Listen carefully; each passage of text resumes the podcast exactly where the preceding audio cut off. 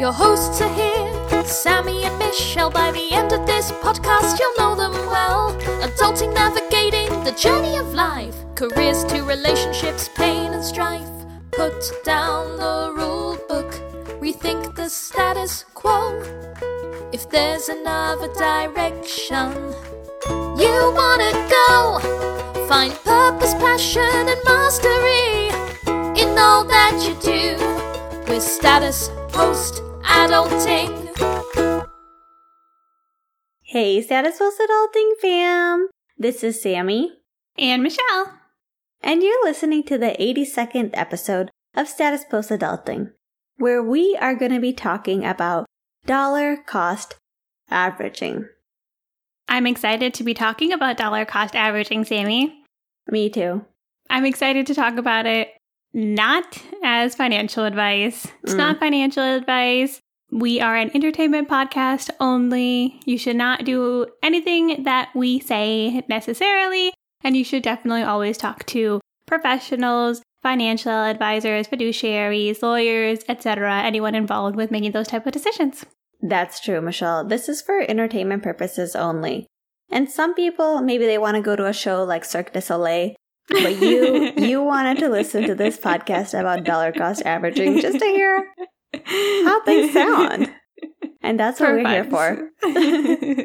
One reason we thought it would be a good reason to talk about dollar cost averaging is especially right now with the market going up and down, people might be thinking, oh, should I adjust my investment strategy? Should I run into the market right now?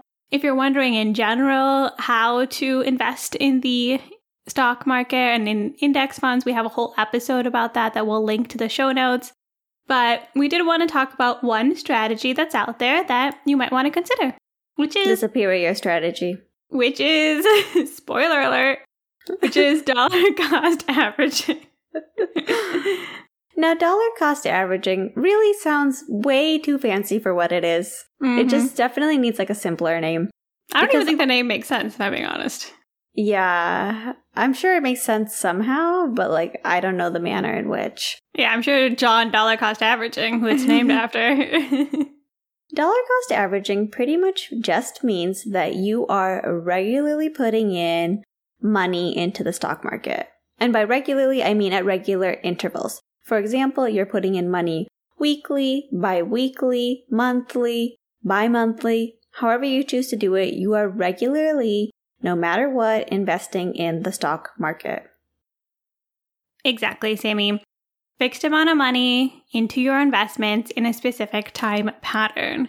Also, technically, you can dollar cost average any of your investments.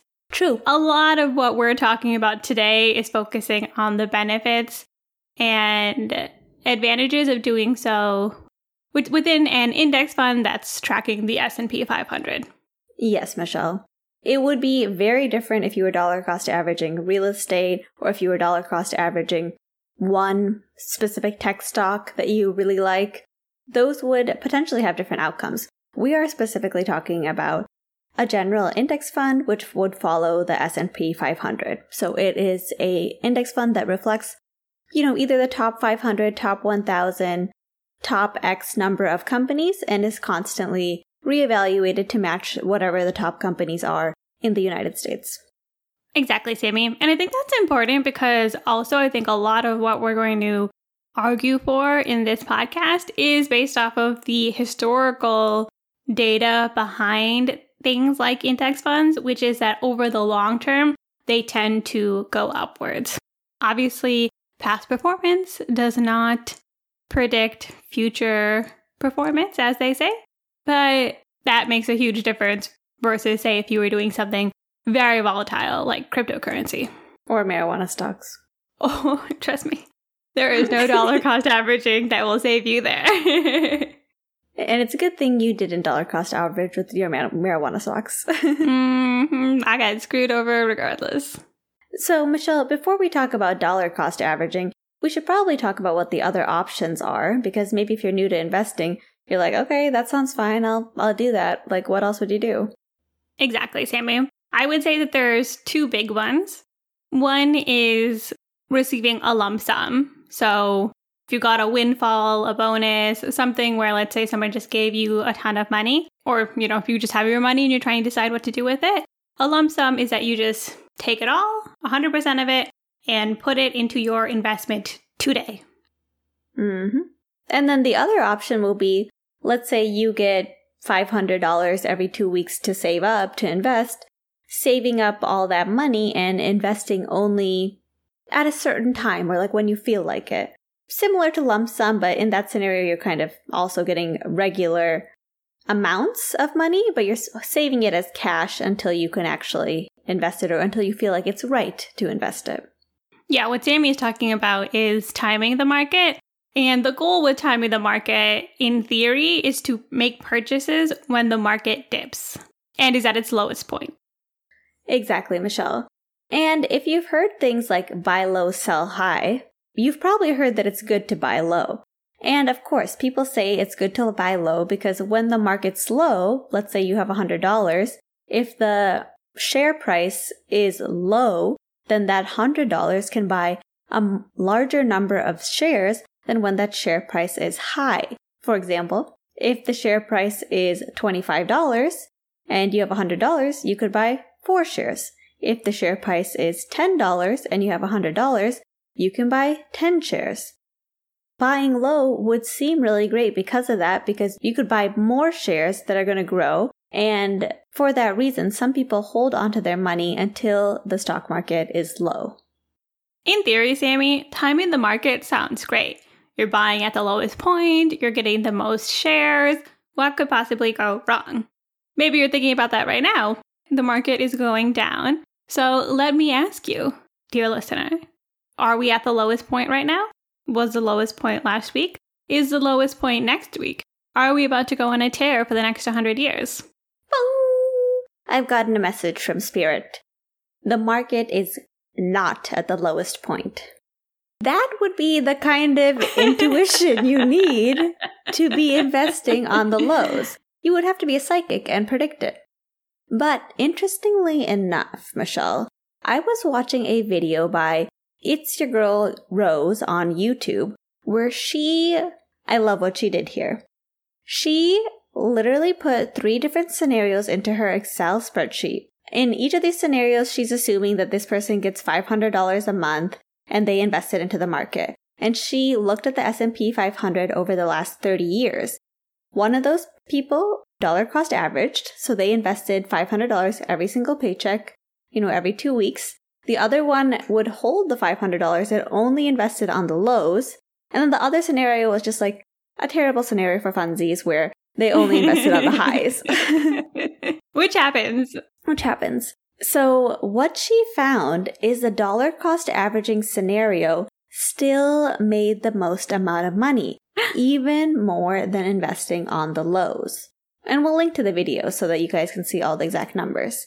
And I think part of the reason for that is that even though the lows can be quite memorable, the lows are actually not that common.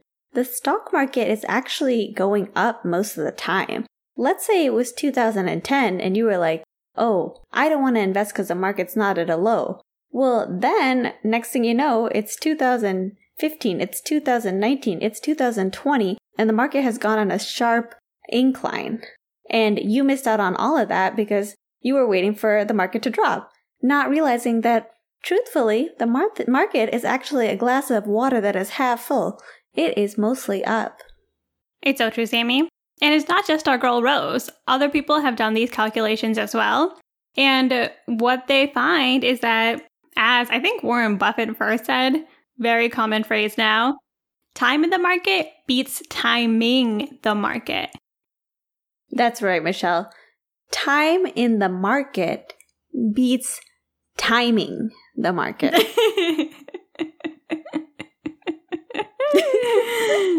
Enunciation, very important here.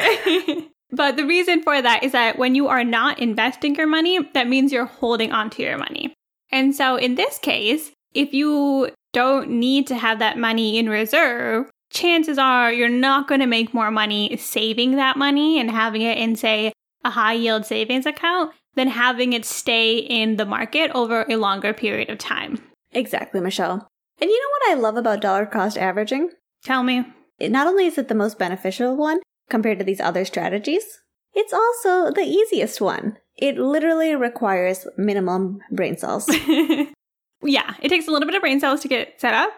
But the nice thing is, is that you might even be dollar cost averaging right now.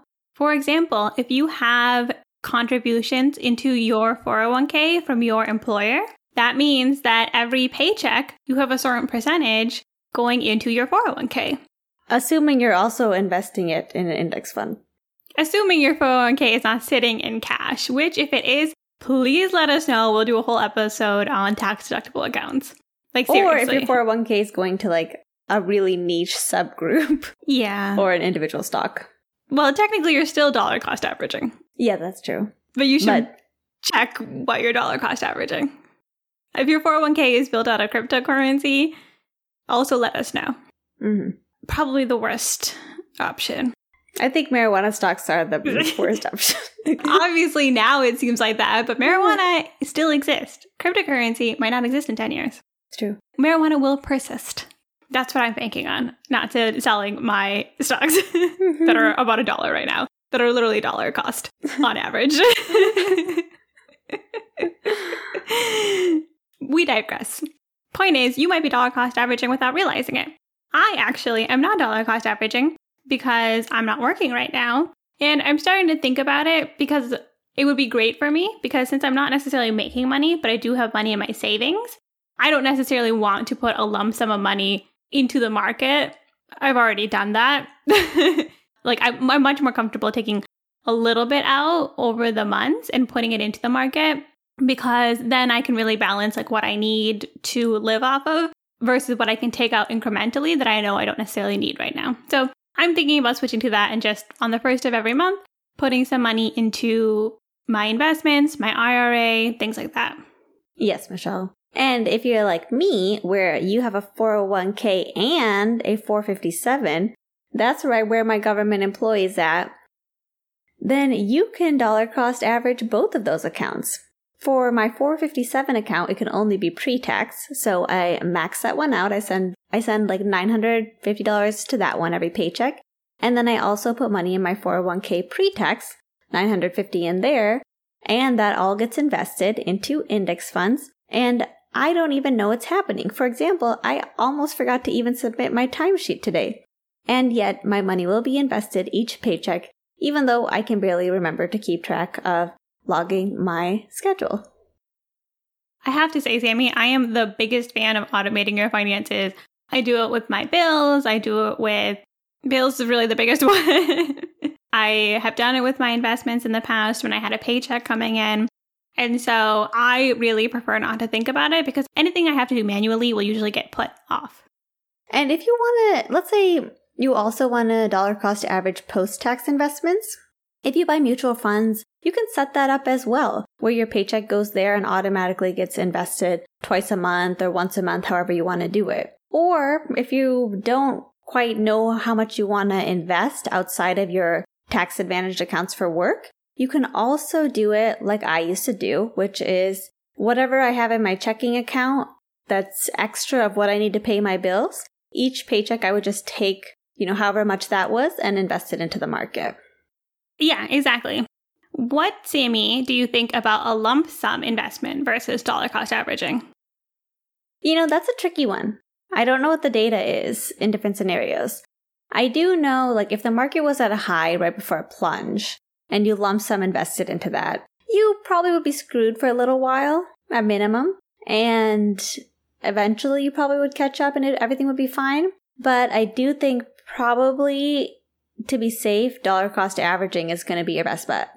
Yeah, it's hard to say, Sammy. Once again, if you look at historical trends, if at any point in time, chances are if you made a lump sum investment, assuming it wasn't recently, if you made a lump sum investment, you are still getting the advantage of having time in the market. Dollar cost averaging, the advantage is that technically, if you're spending, say, $100 every month to buy shares at whatever cost it is, the average cost of your shares is going to be lower than if it was a lump sum.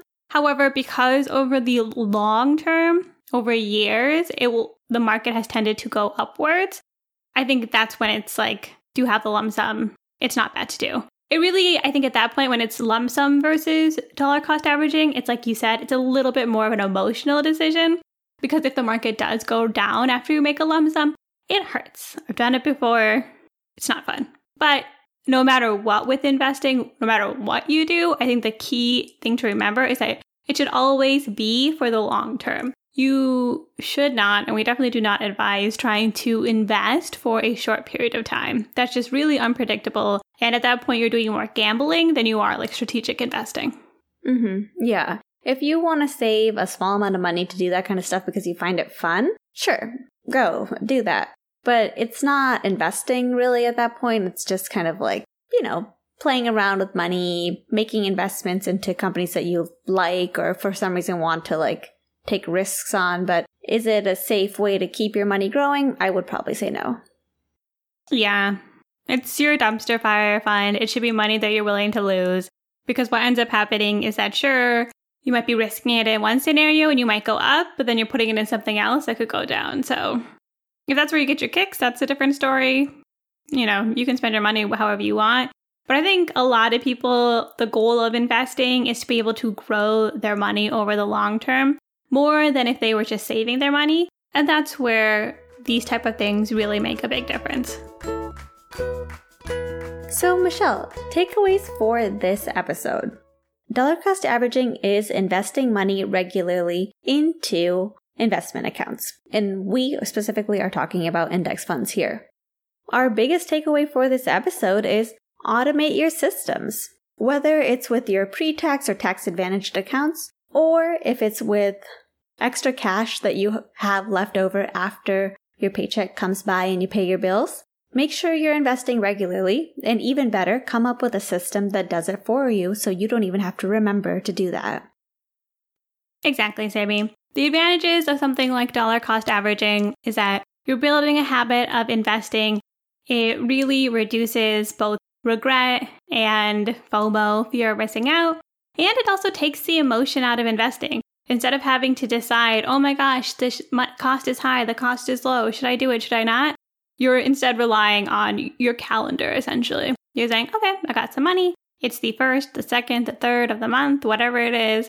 I'm going to invest a certain amount of my dollars and then I'm not going to worry about them. It's kind of like giving your future self an allowance. Hmm, that's a good way of looking at it, Sammy. I like that.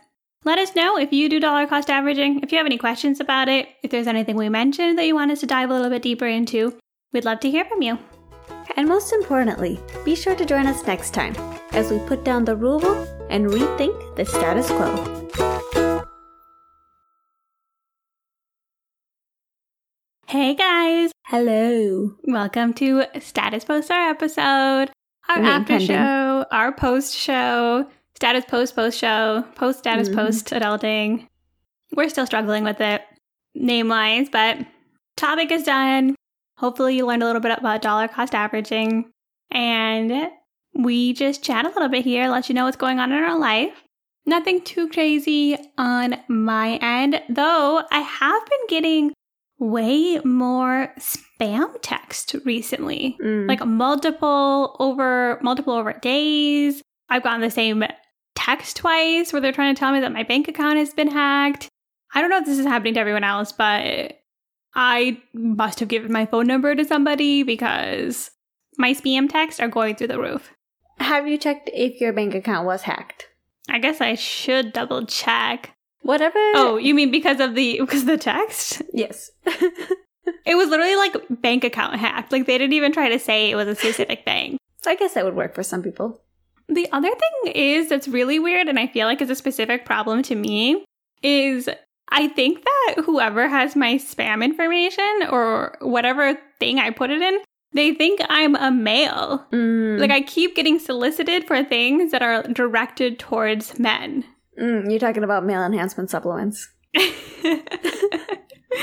I meant specifically that they're referring to me in male names. Like Oh, today, I just got a text that was like, "Hello, Davis," and I was like, "Who is Davis?" You're like, if you're gonna pick a name, maybe start at the top of the name list. right? Aaron, something gender neutral. Mm-hmm. Mm-hmm. And on my WhatsApp, I get like solicitations for men. Like I'll have this like photo of like it's usually like a little cute Asian girl, and then it's like I got one, and it was like, hi Jack. This is so and so from the florist," and I was like, "What?" I'm not Jack. And WhatsApp has my name, I think, so I don't even understand it. And I got another one that was like, "Hi, Michael," and I was like, "Closer." But seriously, like, do your homework. I did see someone post in the ChooseFI group, Mhm. and it was a joke, I'm assuming, but they were like, what did he say? He's like, this hot young lady is so excited to talk to me about cryptocurrency. I LOL'd because I'm sure that does get people. well, we talked about your whole dating situation Yes. last week. oh, but I yeah. do I do feel like men are like a little bit more It's not that I think they're more susceptible to it. I think you can do less. I feel like you have to really invest your time if you want to scam a woman. hmm But Yeah. dating scams are on the rise. Like I think I have to look up the number, but it's like millions of dollars lost to people through dating scams. So be careful out there all of you. Yeah, that is kind of freaky when you think about it. Mhm. Definitely reasons to start the video calls and the in person chats earlier. Although you could still get scammed, but that's life. It's true. Also, Instagram scams I think are up. I see so many accounts, especially financial accounts, where they have like they'll change like an O to a zero and make the exact same account. Mm. And there's like absolutely no way, unfortunately, for these people to control these things. But they'll like text them and be like, "Hey, like this is my other account. Like, how are you? By the way, like, do you want to take my course or whatever?" So keep an eye out for that. Never give money to somebody who DMs you. Yeah. I feel like that's like a good rule of thumb. I really think like most people probably aren't trying to give money to random people in general for any reason. But I could see how that's possible. Oh, you know what? I just recalled that I was part of another scam, likely scam, what happened? a Bumble BFF. Oh, Mhm. that's a little different. But tell that story. Yes, it was a female that I met on Bumble BFF who seemed to be interested in finance as well. And we even had a call together. But then she kept talking about, she's like, yeah, like, you know, I, luckily my brother in law introduced me to this private investing firm. So we were able to get involved early and start making a lot of money quickly. And I'm like, no, that sounds great. I'm like, I'm kind of like more like on the frugality thing, like save more than 50% of my income. I don't need to do anything too risky, you know? This poor And girl has to listen to you going off while she's trying to scam And she's like, you. no, no, it's great because like you can invest very little and you can make a lot of money. And I'm like, yeah, but you know, with frugal hacks, you can actually save a lot of money without even having to, you know, do a high leverage investment simply by changing your lifestyle. This is before we had a podcast, obviously. and yeah. She just kept going on about it. And, you know, even before I realized she was a scam, I'm like, this girl's obsessed with this thing. I'm like, I don't know if it's going to work out for her. I got. I like how you guys have like a battle of like she has her little ML, MLM scheme, and then you have your like pedantic like, oh no no no, I must tell you a better solution. But that is a thing. There are people. I'm like, save your receipts and then track it all in a spreadsheet. You don't even have to do anything crazy. Put it in an index fund. Solid system involves like zero work. Her, this is also a low time investment. Me, right? But no, this is like literally almost no time investment. You're like, girl, I think you're getting scammed. I was like, who's your brother in law? Grant Cardone. yeah, I think definitely keep an eye out because there is this like MLM scheme I've seen where people, it's like a financial coach like scheme. And basically, Hmm. what happens, it's like a pyramid scheme, is that there's, I don't know if it's one company or multiple companies, but I've seen people do this on LinkedIn and they train you to be a financial coach. So then you pay them. I think that's where the payout comes in. Mm. Like they they approach you and they're like, "Hey, like I have this really good idea for like money and stuff." And you're like, "Okay." And they're like, "And you should be a teacher for this." And so then what you have to do is you have to go and solicit students and then they pay you. It's like Cutco Nice but for financial information. Hmm. Interesting. It's like the yoga teacher situation, yoga teacher training. Oh, yeah. Anyway, that's all we have for today. Thanks for listening, guys. Yes, do not get involved in any scams while we are gone. Peace out. Bye.